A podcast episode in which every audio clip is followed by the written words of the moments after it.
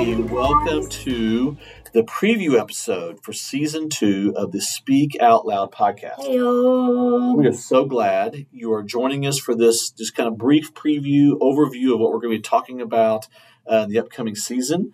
Uh, we're sitting here in a hot studio Yes. on a hot end of summer day in So- Oklahoma. If you hear slurping, it's us drinking our Diet Coke so that that way we can stay hydrated in this recording studio. So that's what you'll hear because Definitely. that's going to sustain us right now. Diet Coke, so, so hydration and caffeine. Yes. Two things we're working on, Mhm. though I think a lot of people might uh, medically debate how well Diet Coke hydrates you. well, but let's it not go there then. Let's just let him go there. It is the drink of champions, they Yeah. say. Mhm.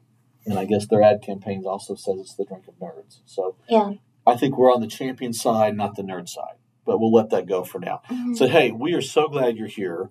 And if you have um, listened to us before, or if you're just now connecting with the Speak Out Loud podcast, we um, invite you to join in with us. We have just launched some new social media for the podcast. We have a new Facebook page and a new Instagram page, uh, both very creatively named Speak Out Loud Podcast. so, but we wanted to make it simple to find it. And Stacy's going to continue with her social media sites that are just named Speak Out Loud. So certainly we'll be sharing a lot there um, of her writing, uh, of speaking opportunities she has, of the podcast as well. So if you already follow us there, you're going to see a lot. But also we invite you to to uh, now follow us at the Speak Out Loud podcast pages.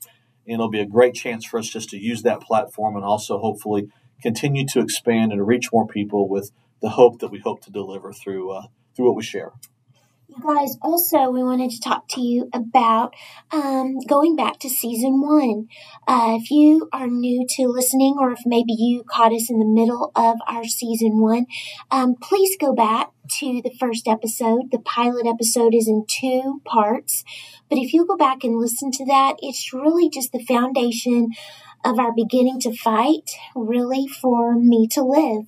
And it's the beginning of Doug seeing that for me to live, a fight would be essential. And so it's got some humor to it, it's got a lot of rawness to it, and I think it would just give you more of a view and kind of a background um, of where we're going with season two. Definitely. And you'll see on the new, uh, if you follow us on the new Instagram and, and Facebook page, we'll be putting some things up over the next uh, few weeks on Fridays called Flashback Fridays. So there'll be some there'll be some episodes there that uh, you can look at, and we've we've picked out a handful of episodes to do that leading up to our launch of season two on Thursday, September twenty third. So yep, that's coming up. And uh, I love that you mentioned there's some humor. I was trying to think of uh, just to tease everybody a little bit, if you've not heard the story, you'll you'll catch the moment where uh, I grabbed Stacy's hand and we bolted from a uh, mental hospital, literally like we were escaping from prison. Yep. There's that story. There's the story about another time we were going to a treatment facility and uh, we played a game of lock the door, unlock the door for a few minutes while uh, we were kind of uh, dealing with that um, adventure. So, so you'll hear some things like that, but also some real serious things that we share, and also our heart. So, go back, check it out, and um, but now, Stacy, we want to highlight some of the things that are coming up in season two. Yeah. And uh, so we're excited about that. Uh, our first episode, like we said, is going to drop on September 23rd. And we're going to be talking about our summer and really just navigating the ups and downs of mental illness and what that looks like for us. Um, this summer, if we just want to cut through the chase, I guess this summer has been um, really good. There's been a lot of really good things that have happened. We've gotten a lot of good work done, a lot of good praying done about the fall um, that we're of things that we're going to bring to you. But it was also a real challenging summer, um, and we'll get more into that when the season starts. But we just want you to know that the summer was challenging. It was it was pretty hard, and so we're going to continue just to bring you real stories that we experience because we feel like that that's what you deserve to hear. Um, we don't want to candy coat things, but we also want you to know that our hope is in the Lord, but also the reality of our days. So that's that's what we that's what we hope to continue to bring to you. So, Stacey, I'm going to put you on the spot. Okay.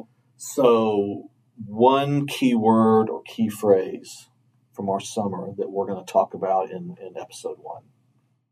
Resilience. Hey, we're we must be married for 28 years because that's what I was thinking as well. You guys, he didn't even mouth that. He didn't. didn't. I promise I didn't. At the same time, I know we've been working on that outline, so that's been yeah, fresh in our it's kind of ingrained in our heads. Um, but we're going to be talking a lot about resilience and what's that, what that looks like. How do you get it? How do you regain momentum, possibly? So that's been a lot of our summer, and we're going to share that with you. Mhm. Uh, as we move throughout season two, we're going to be talking to um, a handful of people that have really been pivotal in our journey, in our story, uh, friends, and just key people in our lives. Yeah, one of the first people that we want you to hear from is somebody that we interviewed last season also. You guys, Phoebe Barron is just precious. Um, she is a friend plus a professional. I love what she says. I am a therapist, but I'm not your therapist, so she can really speak to us from just a really good place, a real healthy place. Um, she spoke last time on anxiety. This time we're going to snag her thoughts on trauma and uh, she gives awesome word pictures and examples to help the complex and the complexity of these different concepts and realities for people to where they become understandable. That's what she does so well. And so we're excited to um, bring her back into the studio and get that um, word from her. Probably one of the most exciting interviews that I've ever gotten to be a part of is one that's going to come also. We're going to drop it in the fall because uh, many of you know that I've written a book called You Are Worth Saving, and it is Letters of Hope from a Desperate Heart. Those words did not just pop into my head. A dear friend of mine, Debbie Wallace, who I've known for just about 30 years, um, told me that one night when I was at a real crossroads and what I was going to do about treatment, about life, about quality of life. And she and I sat down, just just the two of us, and had a pretty great conversation. And I just talked to her about what she was thinking that night and the times that I've reached out to her when it's been really critical. And we just get some of her thoughts on that what it's like to be a close friend to someone who has pretty intense mental illness problems so and struggles. Another person we're going to have a chance to talk to is another friend of ours that we've been friends with for more than 30 years. I was thinking back to really back to our freshman year of college. Yeah. And uh, we're going to have a chance to visit with Brenda Elledge Mhm. of Elledge Counseling Associates in the Dallas Fort Worth Metroplex. And Brenda's a, a longtime friend of ours. We went to college with her. She now teaches at our alma- at our alma mater.